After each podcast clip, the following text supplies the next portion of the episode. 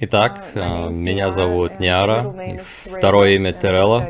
Я говорю это потому, что скоро уберу Айзли в документах. То есть Ниара Терелла будет моим официальным именем, и под ним будет опубликована моя книга.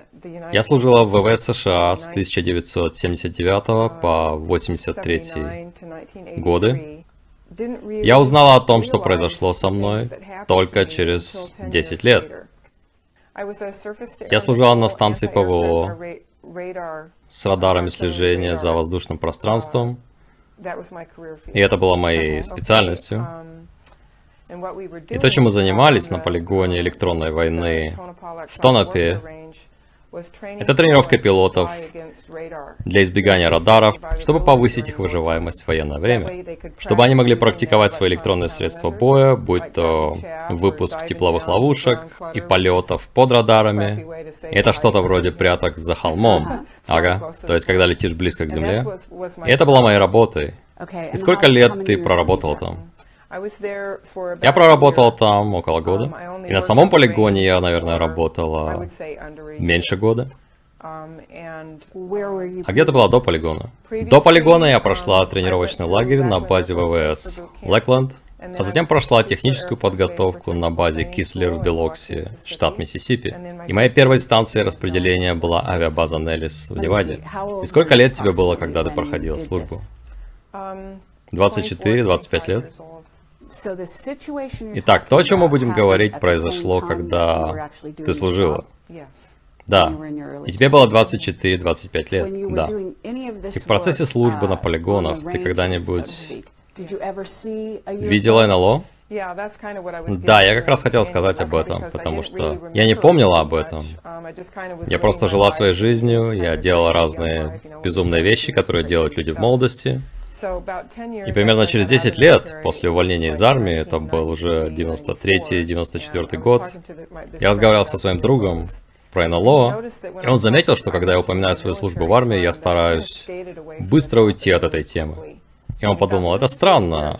Она открыто говорит обо всем на свете, но не хочет рассказывать о своей службе в армии. И мы как-то сели, он сказал, я хочу, чтобы ты рассказал мне о своей службе в армии от начала до конца. Я сказал, без проблем. Шесть недель я провела в тренировочном лагере на базе Лэкленд, затем на базе Кислер в школе технической подготовки, а потом меня распределили на базу Неллис, я работала в Тонопе. И вдруг я ничего не помнила о своей работе в Тонопе.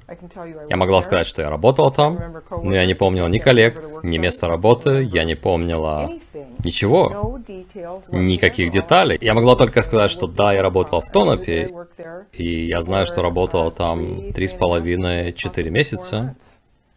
И с этим осознанием пришла волна тошноты. Я почувствовала сильный страх. Я думаю, черт возьми, я же ничего не помню. это странно, потому что у меня очень хорошая память. И меня это сильно обеспокоило. И кажется, либо через год, либо в течение года, после того, как я осознала, что не помню три месяца своей жизни, я познакомилась с Бадом Хопкинсом на выставке «Целостная жизнь» в Лас-Вегасе в 94 году. Я пошла на его лекцию, послушала и в конце подняла руку и сказала, um, у меня был странный сон в детстве, uh, и у меня есть три месяца забытого времени и еще несколько аномальных опытов. И он сказал, подойдите ко мне после мероприятия. Я подошла к нему и описала свои аномальные инциденты. И он сказал, вы бы хотели пройти сеанс гипноза прямо сегодня вечером? Я сказал, да, я хочу узнать, что произошло. И когда я вошла в гипноз, uh, Бад сказал, я хочу, чтобы ты пошла в момент, который ты считаешь важным. Uh, в январе 1980 года, когда ты служила в ВВС. И тут же я увидела, как стою на платформе радарного фургона, потому что радарные фургоны — это как грузовики или трейлеры, наполненные электронным оборудованием. И там есть платформа, на которую нужно забираться по лестнице, я стоял на платформе радарного фургона, была ночь, я была ужасно испугана, и в небе были тарелки. Их было много. Я бы сказала минимум 9, может быть больше. Но мое внимание было приковано к той, которая была ближе всего, потому что я слышала звук, исходящий от нее. Я могла видеть ее очень хорошо. На ней не было много деталей, но я видела больше ее днище, чем ее верх. И на днище была как будто прозрачная металлическая оболочка. Там была какая-то круглая часть в центре, и от нее исходил звук, как от динамиков на рок-концерте. Когда через них не идет звук, но они просто гудят, и иногда слышно треск. Это хорошее описание. Да, я смотрел на эту штуку, и все удивление от наблюдения такого корабля тускнело на фоне ужаса, который я чувствовала. С тобой были другие люди? Да, я была с двумя другими людьми, которые управляли радаром вместе со мной той ночью. И нам дали форму без обозначения звания и без именных значков. Нам запретили разговаривать друг с другом, за исключением рабочей необходимости. И это было обычной практикой? Нет. Вовсе нет. Они очень они очень строго контролировали нас и угрожали нам оружием. Я узнала из другого сеанса гипноза уже позже, несколько лет спустя, когда я снова просмотрел это событие, что меня вывели из моей комнаты в мотеле посреди ночи под дулом пистолета. Так что понятно, почему мне было так страшно. И у меня был лишь базовый доступ к секретности. Потому что я знала о классификации уровнях секретности, я думала, почему же я смотрю на то, что я не должна видеть. Это должно быть невероятно высокий уровень доступа секретности, а у меня только базовый. И это само по себе ужасало меня. Окей. Итак, когда ты сказала, что в небе были тарелки, да, ты можешь описать, сколько их было, какого они были размера, и были ли они одинаковыми по форме? Они были похожи друг на друга, но я бы не сказал, что они были одинаковыми. Они двигались или висели? Они висели, все они. Да, они висели, некоторые из них немного покачивались. Они висели над долиной, я бы сказал, что они покрывали территорию, наверное, в 16-18 квадратных километров все вместе. И в плане размера каждая тарелка была примерно сколько? Я не очень хорошо определяю размеры, но я бы прикинула метров 10-15 в диаметре. Но это примерно. Окей, понятно, то есть не огромные. Нет. Понятно. Что было дальше? Так, я смотрю на эти штуки, мне страшно, я не разговариваю с двумя другими людьми, которые были со мной. Какие-то люди разговаривают внутри радарного фургона и обсуждают, как я думаю, результаты испытания радара, но я не слышу, о чем они говорят, а только их голоса. Прошло сколько-то времени, мы вышли из фургона, и меня с двумя другими людьми посадили на автобус вроде старого школьного автобуса, выкрашенного в синий цвет ВВС с закрашенными окнами. И они отвезли нас, как я думаю, в зону 51. Люди часто говорят, что да, это была зона 51, но я не знаю точно, потому что окна были закрашены. Наверное, в зону 51. И сколько было от вас в Тонопе до зоны 51? Если это была зона 51, нам пришлось бы ехать довольно далеко. Сколько? 100? От 80 до 120 километров. Окей. В зависимости от того, где мы находились тогда на полигоне. Вы ехали примерно столько времени, сколько было нужно, или вы приехали туда быстрее, чем нужно было для этого расстояния? Но когда тебе страшно, время течет очень медленно, так что я не уверена. Я не могу сказать точно. Я слышала недавно, Уильям Поллок дал интервью Стивену Гриру, и Уильям Поллок рассказал, что под Тонопой есть подземный объект на полигоне в Тонопе. Так что вполне возможно, что меня отвозили туда. И вторые два человека были с тобой в автобусе? В автобусе было довольно много людей. Я бы сказал, человек 15. Было трудно сказать, там было темно, и мы были под строгим контролем. То есть мы просто зашли в автобус, сели и сидели спокойно, только чтобы нас не застрелили. И когда мы приехали на место, нас вывели из автобуса и отвели в медицинский корпус. Посадили в очень большой квадратной комнате. Мы все сидели на стульях. Свет падал из коридора за нами немного освещая комнату, но в самой комнате, где мы сидели, света не было. И затем один за одним нас забирали, называли наши имена и отводили нас в небольшую комнату, которая примыкала к комнате ожидания. И когда пришла моя очередь, там был вооруженный охранник, стоявший в парадной стойке. И мне сказали лечь в одежде на стальной стол для медосмотра. Я сделала это, и мне пришлось подождать в полном ужасе. И, наконец, мужчина в белом халате зашел, прошел мимо охранника, у подножия стола, зашел справа от меня и сказал «Будь спокойна» три раза безэмоциональным голосом. И когда он подошел к моей голове справа, очень умелым движением, как фокусник, он вытащил маленький шприц из рукава своего халата и одним легким движением сделал мне укол в правую часть шеи. И мгновенно все мое тело почувствовало травму. Это примерно все, что я посмотрел на сеансе с Бадом Хопкинсом. Я продолжил смотреть, чтобы узнать, что было дальше уже позже в другом сеансе с Глорией Хокер в 2003 году. И что было дальше у вас с Бадом? Итак, ты рассказала ему ту часть истории, и он наверняка видел, что там есть больше. Да, он видел. Просто я была в таком напряжении, таком... Мне было так тяжело под гипнозом. У меня ужасно болела голова, когда я смотрела на эти события.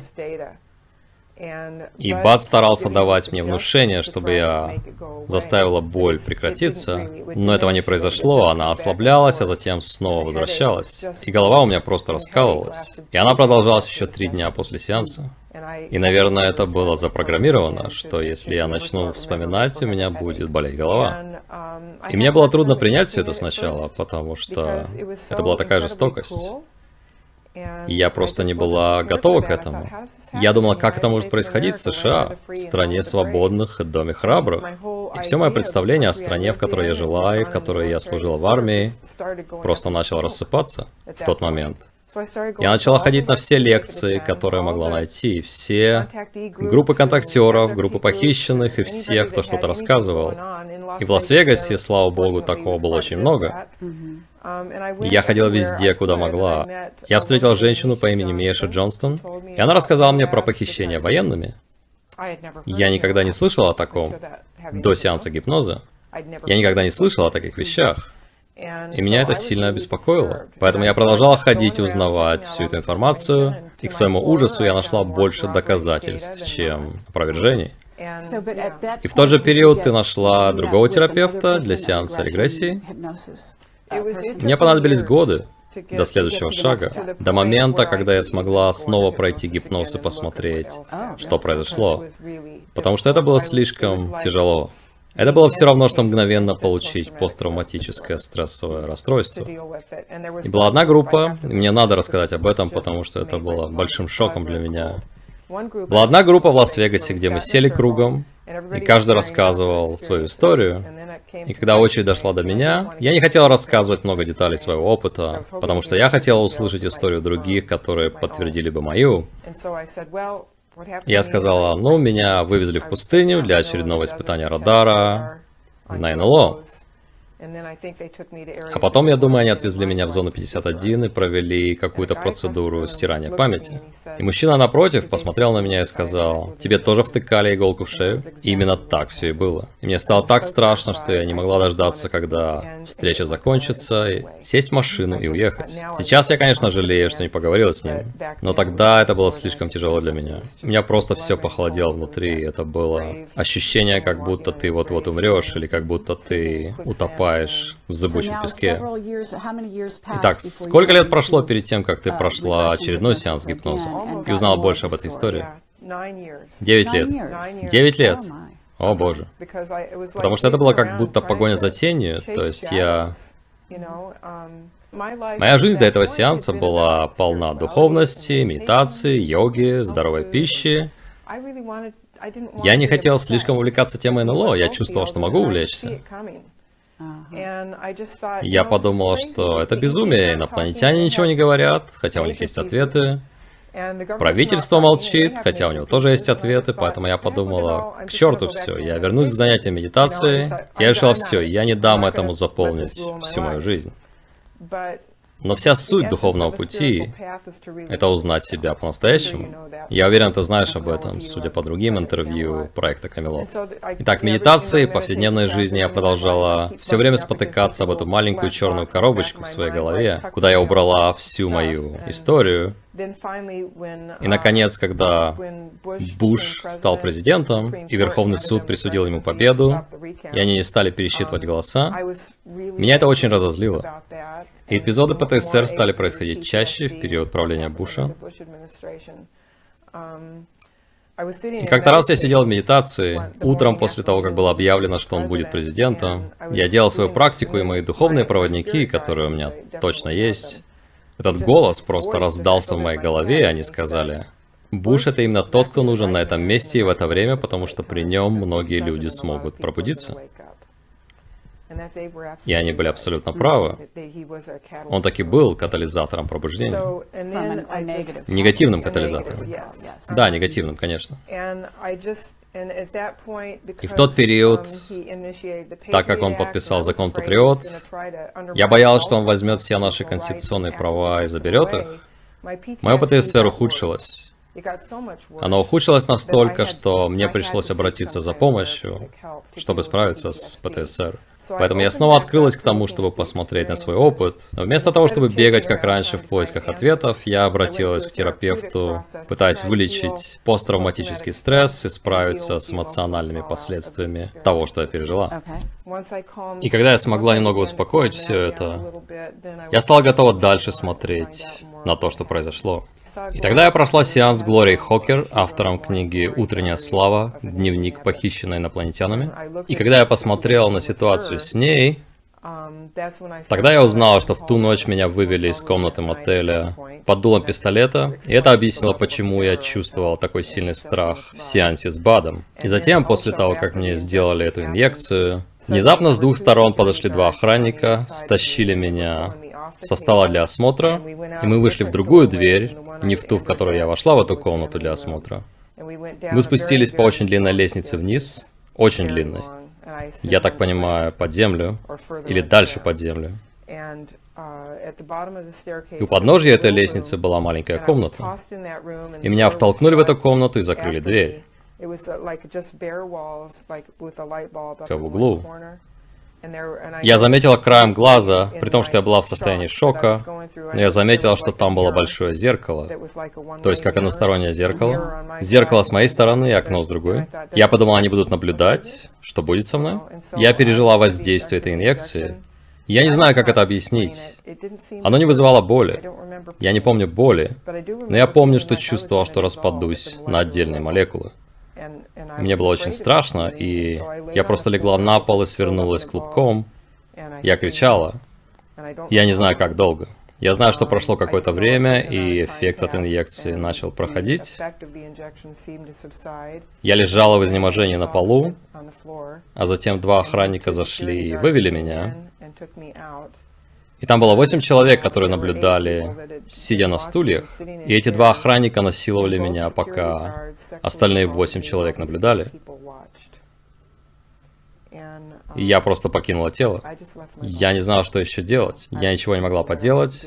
Часть моего внимания была направлена на оружие, которое они положили. Я думала, что если один из этих товарищей, скажем так, чтобы не ругаться, Потеряет бдительность хотя бы на секунду, я схвачу один из этих пистолетов и вынесу им мозги. Потому что я была в ярости от того, что происходило. Я был одинаково в ужасе и в ярости.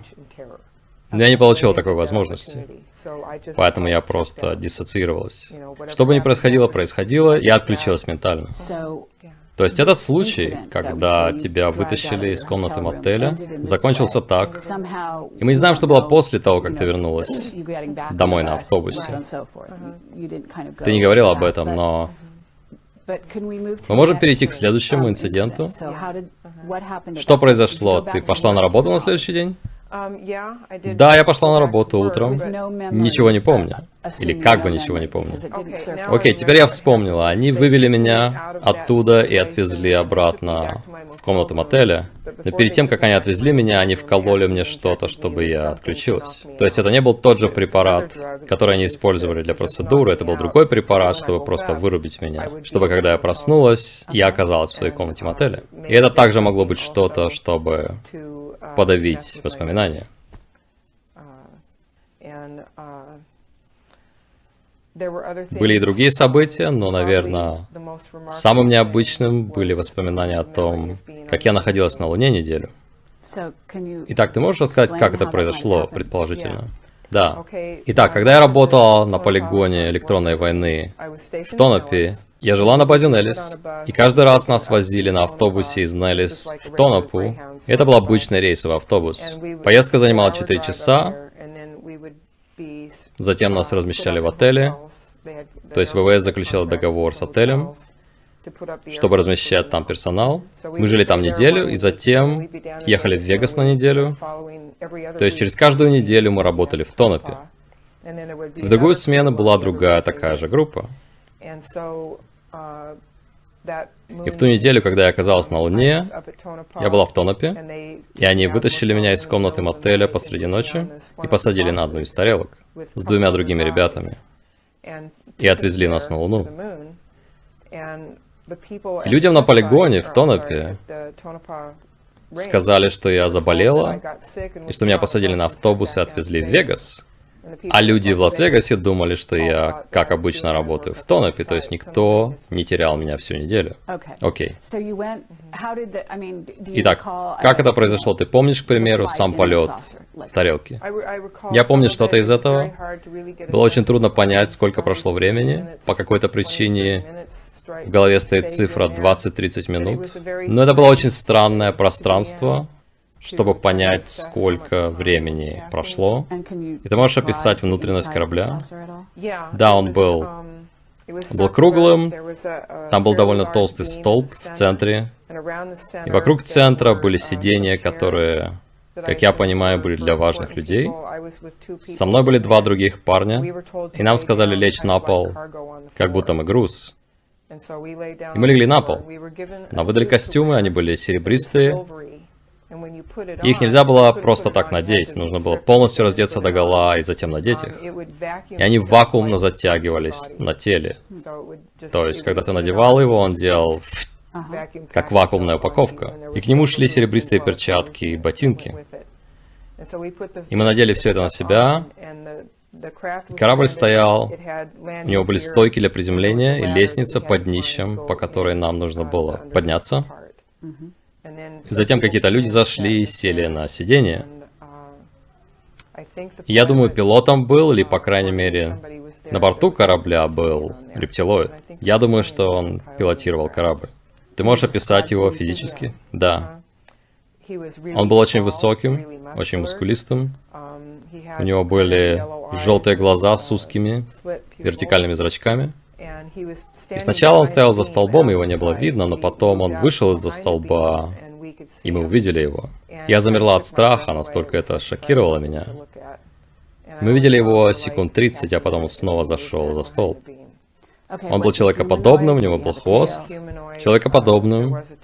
Да, у него был хвост. Он был просто страшным. Там были какие-нибудь серые. Ты не упомянула серых ни в одном из этих эпизодов. На самом деле, во время изнасилований, там был один серый. Он был среди тех, кто наблюдал за происходящим. То есть он сидел на одном из стульев с людьми?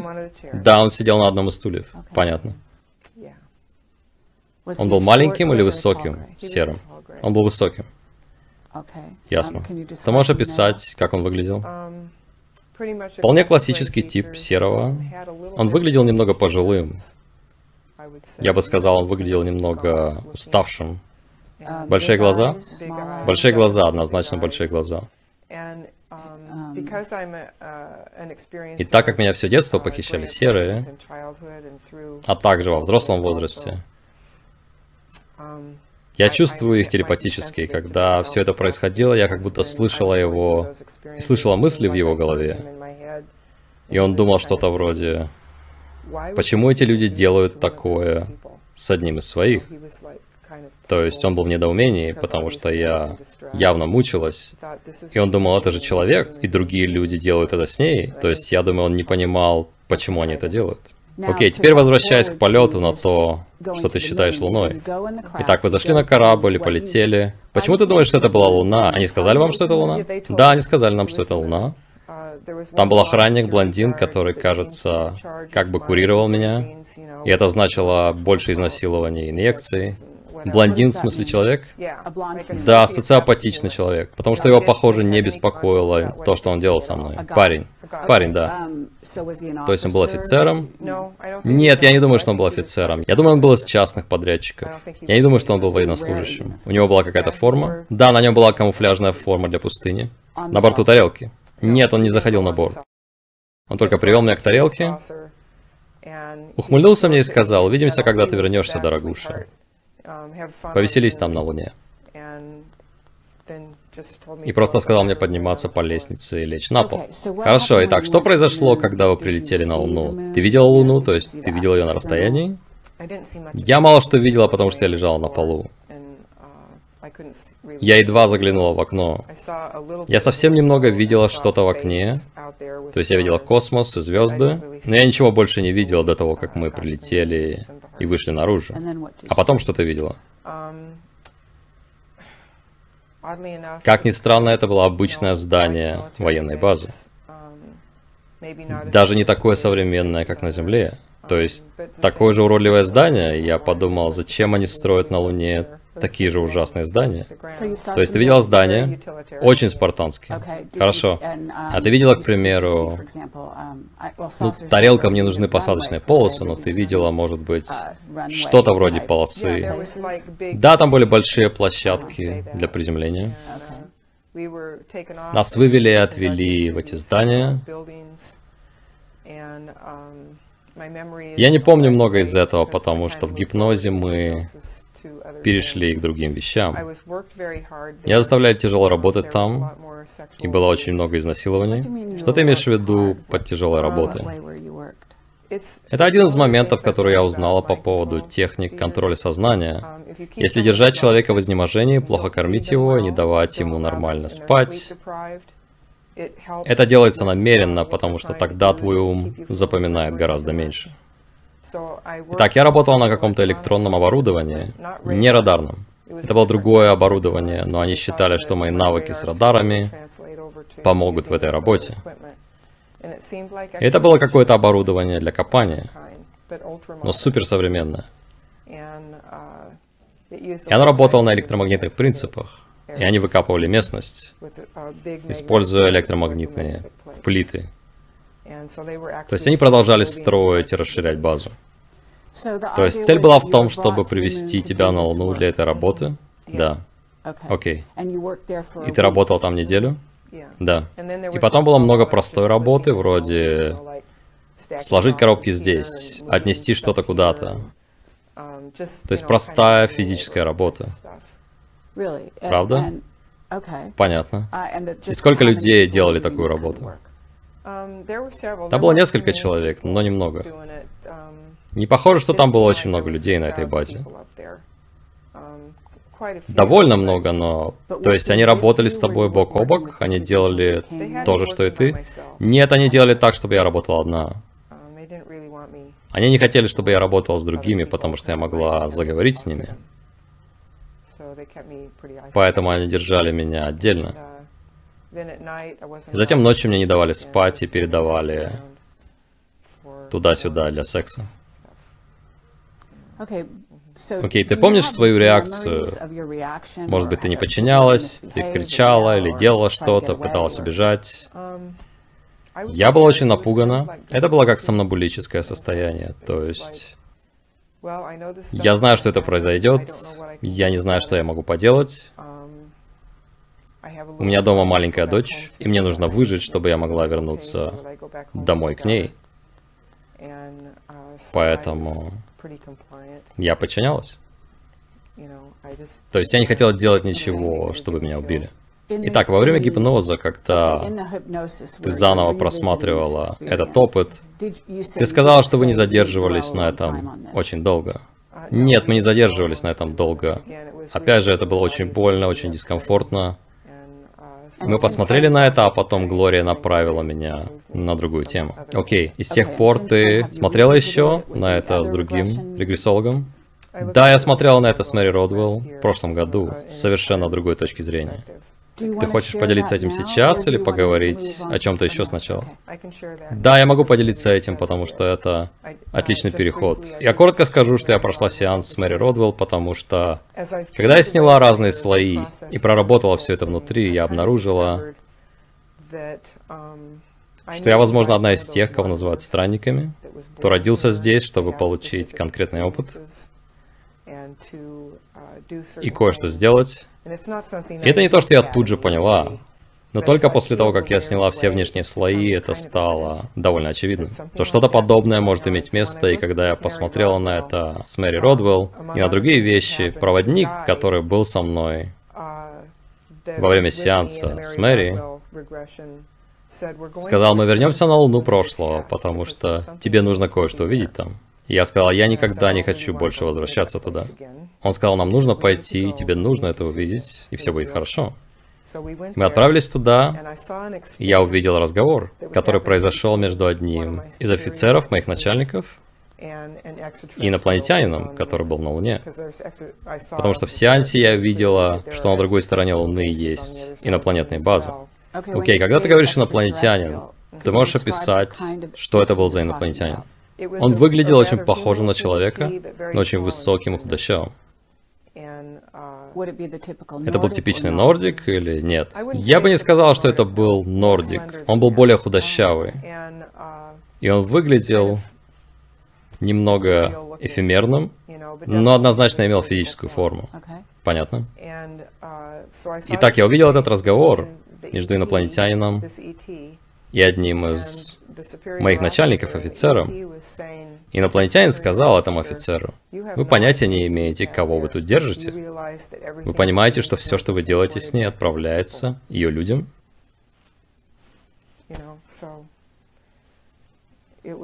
Это был очень интересный момент, и он совпадает с этим ощущением контакта, которое есть у меня уже несколько лет, и оно постоянно дает о себе знать в моем сознании. Я стараюсь идти спать и говорю себе, что буду помнить, что произошло во сне, но у меня не очень хорошо это получается. Я запомнил одну фразу один раз, и фраза, с которой я проснулась, была «И затем ты увидишь Землю в ее полном выражении». Я чувствую, что посещаю какой-то космический университет там. Я узнаю вещи, которые я осознаю в нужное время здесь. Это единственная фраза, которую я смогла запомнить оттуда. Он сказал ее людям, но кого инопланетянин имел в виду под ее людьми? Но если верить сеансу Мэри Родвелл, я верю, я представитель инопланетной расы пятого измерения, которая наблюдает за тем, что происходит здесь на Земле. То есть ты могла позволить этим вещам произойти с тобой, чтобы ты могла сообщить им. Да, я осознал, что я заключила соглашение души перед тем, как родиться в этой жизни, что я пришла сюда, чтобы пройти весь этот опыт, и это служит нескольким целям. Это помогло мне разрешить карму из других жизней на Земле. Я взяла эту конкретную жизнь в качестве операции под прикрытием, как бы. То есть мои люди там, они знают, что происходит, они очень позитивные, и они хотят лучшего для Земли, для людей и всех форм жизни. И они подумали, эти люди очень страдают там, нам нужно выяснить, каково это быть там внутри. И мы хотим, чтобы ты пошла и сделала это. Так ты сможешь разрешить свою карму, и ты сможешь послужить. Еще одна вещь, которую я запомнила из этого сеанса с Мэри, это что я астрально путешествую на их корабль по ночам, когда я сплю. И я бы сказал, минимум один раз в неделю, а иногда два или три раза. Я захожу в камеру там, похожую на стеклянную трубу. И я там в своем астральном теле, и когда они включают эту камеру, через мое астральное тело проходят звуковые волны. И вся информация о моем опыте идет в их базу данных. И затем они могут подключиться к ней и испытать то, что испытал я, и понять. Да, тогда они лучше могут понять, каково нам быть здесь, на этой планете. Так что да, это тоже выяснилось во время сеанса. Очень интересно. И в процессе исцеления, который я прохожу последние 6 или 7 лет, сейчас я пишу книгу, Становится ясным, что у меня была инопланетная история до этой жизни. Это очень четко прослеживается в моей жизни. Я даже не осознавала, насколько это сильно до того, как начала писать книгу. Поэтому процесс моего пробуждения напоминает шаманский принцип, когда я прошла процесс распада на части, а затем как бы расплавилась и соединилась снова с большим пространством между разными частями, чтобы смочь воспринять более расширенную парадигму реальности. И теперь, когда есть откровения и осознания, самой главной частью всего моего путешествия является выход за пределы страха. Потому что страх блокирует нашу биологию, нашу физическую часть и наше сознание. И когда я вышла за пределы страха, я начала говорить публично, и я не даю страху контролировать себя. И теперь мое сознание как будто загорелось, как рождественская елка. Мои псионические способности расширяются экспоненциально и постоянно. Я узнала благодаря практике медитации и телесно-ориентированной терапии, как по-настоящему настроиться на тело. Тогда оно становится как антенна приема передачи. И когда книга выйдет, я очень хочу передать эту форму осязаемого чувственного обучения, чтобы другие люди тоже смогли пробудить свое сознание и выйти за пределы страха. Потому что когда больше людей сможет пробудить свое сознание, мы сможем взять эту планету и сделать ее такой, как мы хотим. Так что это моя надежда. Действительно, обратиться к людям и помочь им. Помочь им убрать страх навсегда, а не просто наложить на него пластырь позитивных аффирмаций. Выкорчевать его, увидеть и по-настоящему вернуть свою силу. Вот чего я желаю каждому.